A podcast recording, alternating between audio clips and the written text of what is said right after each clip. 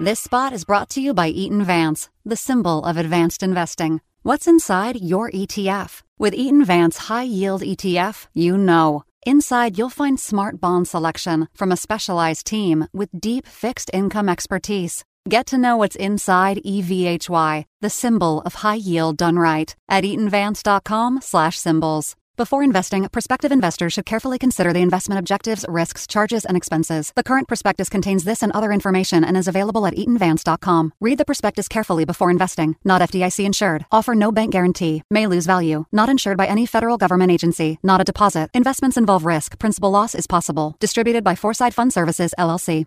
The views expressed on this podcast are those of the participants, not of Reuters News.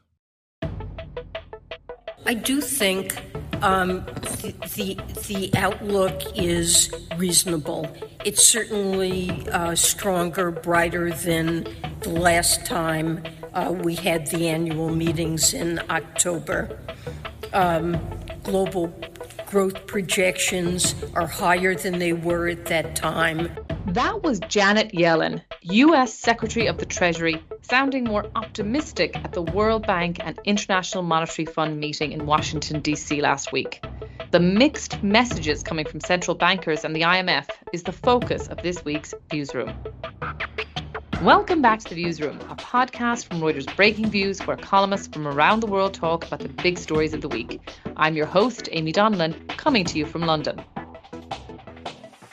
All eyes were on Washington, D.C. last week as global central bankers met for an annual conference. Despite soaring inflation and weaknesses emerging in the financial system thanks to higher interest rates, economists like Yellen were surprisingly sanguine. But my colleague Francesco Guerrera reckons there is still reason to be skeptical.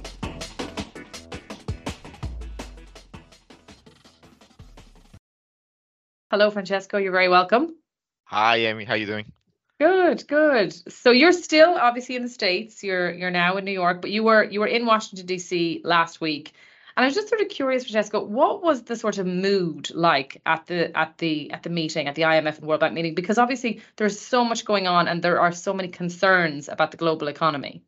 Yeah, yeah. The first thing to say is that the mood was quite uh, cheerful because this was the first time uh, since the pandemic that the International Monetary Fund and the World Bank held this, uh, they call it the spring meetings, uh, so the, the, the summit of all central bankers and policymakers, the, for the first time since the pandemic. So people were actually happy to see each other in person. Uh, and although these are people that, you know, central banking elites who see each other quite often, it was nice to see them all in one place. Now, that's the mood, the personal mood. In terms of the economic mood, so we say, the, the, the mood is essentially split into two governments, in particular the U.S. government, in particular, as you mentioned, uh, the Treasury Secretary Janet Yellen, who of course was also the the previous head of the Federal Reserve, the central bank, was very very upbeat. She said that she didn't see any sign of a, a recession in the U.S., which is what most uh, market observers predict, and she also said that she didn't see any sign of uh, um, difficulties in the economy arising from the banking uh, troubles that we saw just a couple of weeks ago when two banks, two smallish banks, medium-sized banks, failed and had to be rescued by the Federal Reserve. Reserve. That was in contrast, uh, this upbeat mood, with what uh, the International Monetary Fund itself was predicting for the world economy.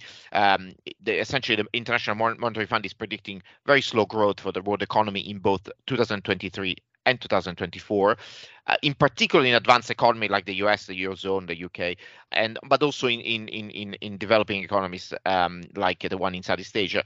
Uh, and and the reason for that is that they don't see um, the uh, economy, the global economy, coming out of this uh, um, strong increase in interest rates, which was uh, introduced by central banks to fight inflation, and and that's because inflation remains elevated. So that was the kind of the two camps that we were seeing in Washington. And that idea, the IMF does tend to run a little bit more negative, doesn't it, in terms of its of its outlook, and sometimes it revises its its expectations upwards. I mean, I suppose what what are the signs do you think that the IMF is focusing on that maybe Yellen and others don't think are as dangerous as the IMF thinks they are? Yeah, you're right. The IMF, because the IMF is the organization that essentially comes in in a crisis, the IMF is is is always or often the bearer of bad news because uh, they they have a, a, professionally bleaker view of the world economy since it's up to them to save uh, countries when they get into trouble. So they um, the, the, the issue here is essentially a, a disagreement over how long it will take and what it will take to really bring down inflation. As you recall, as our, our listeners know very well, there's been a spike in inflation um, since for the past 12 months, and for the past 12 months, uh, the uh, central banks of the major Western economies and Japan have been trying to to reduce inflation by uh, increasing interest rates in a very aggressive, very fast manner, probably the fastest uh, and most rapid uh, increase in interest rates that we've ever witnessed in the in the Western world, in certainly in the eurozone and the US. Now, the question is, so that has helped. That has brought inflation down essentially from what it, when when it was like 10% to about 5%, 6%. The problem is that with inflation, with this type of inflation, the last mile is the hardest. Like all marathon runners know. I mean, it's very difficult to get rid of this bit the last bit of inflation. That's because, I mean, it's sticky in the sense that um, it's it tends to be with services. Services are very um, difficult to discount to reduce prices. It's the kind of thing that people um, buy uh, when they have more money. So it's something that wealthier people buy services. If you imagine hospitality, restaurants, concert tickets, all of those are the things that are difficult for people to give up, and people with money tend to spend money on them anyway. So central banks have, are, are going to have a hard time doing this. I mean, a, a, hard time bringing down this level of inflation to a level that is more consistent with their um, targets. The targets for central banks are around two percent. This kind of inflation now is about five point six six percent. So it's three times the level of uh, central banks' targets. So that that suggests that they will have to keep interest rates elevated or even increase them from this level, this already very high level, relatively speaking. So that will obviously reduce economic growth, and that's what the IMF is looking at.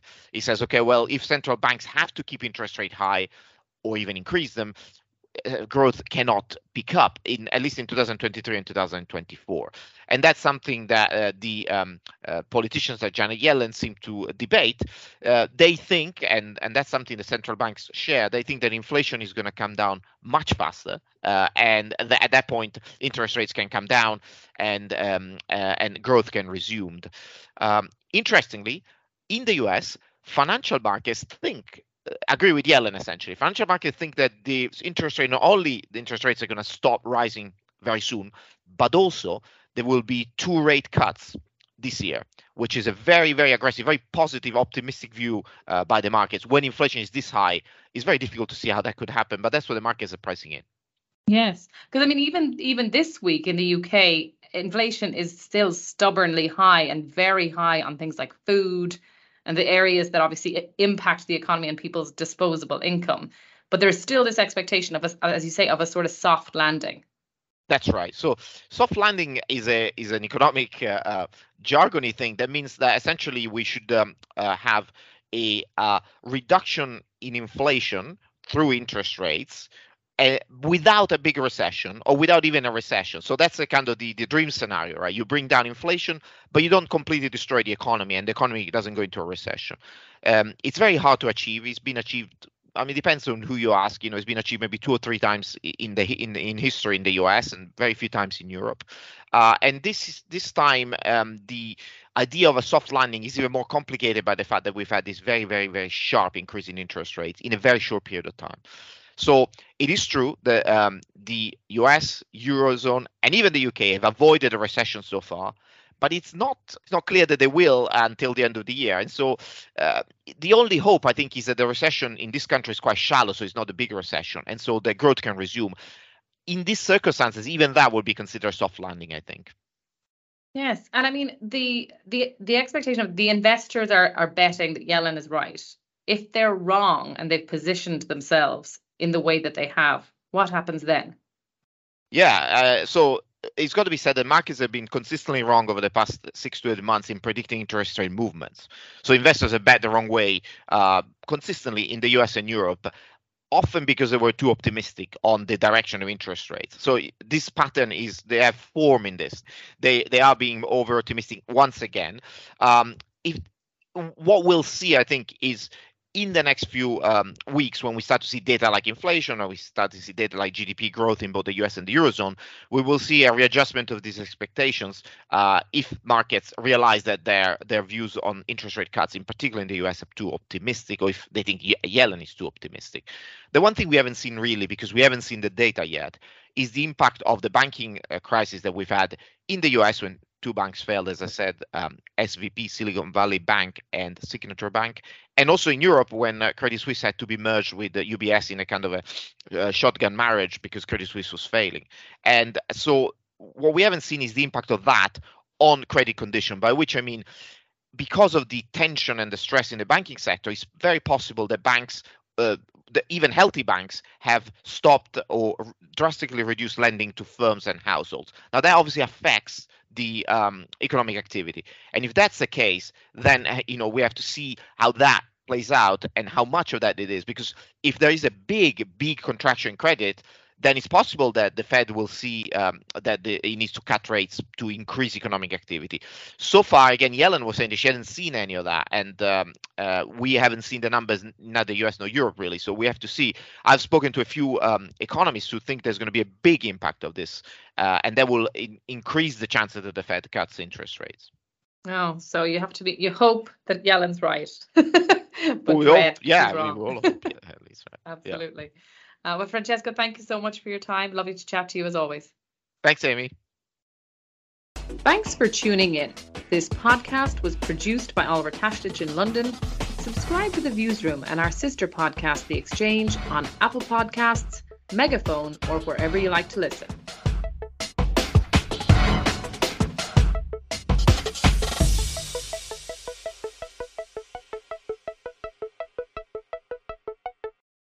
I'm Kim Vanell.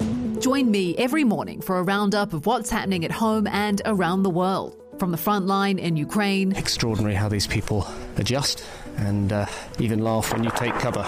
To the heart of US politics. When Trump said that he expected to be arrested, it seems like he was trying to get ahead of the story. We bring you everything you need to know in 10 minutes. For your essential daily briefing, follow Reuters World News wherever you get your podcasts. This spot is brought to you by Eaton Vance, the symbol of advanced investing. What's inside your ETF? With Parametric Equity Premium Income ETF, you know. Inside, you'll find institutional expertise from a specialized team with deep derivatives experience. Get to know what's inside PAPI, the symbol of alternative income, at eatonvance.com/symbols. Before investing, prospective investors should carefully consider the investment objectives, risks, charges, and expenses. The current prospectus contains this and other information and is available at eatonvance.com. Read the prospectus carefully before investing. Not FDIC insured. Offer no bank guarantee. May lose value. Not insured by any federal government agency. Not a deposit. Investments involve risk. Principal loss is possible. Distributed by Foreside Fund Services, LLC.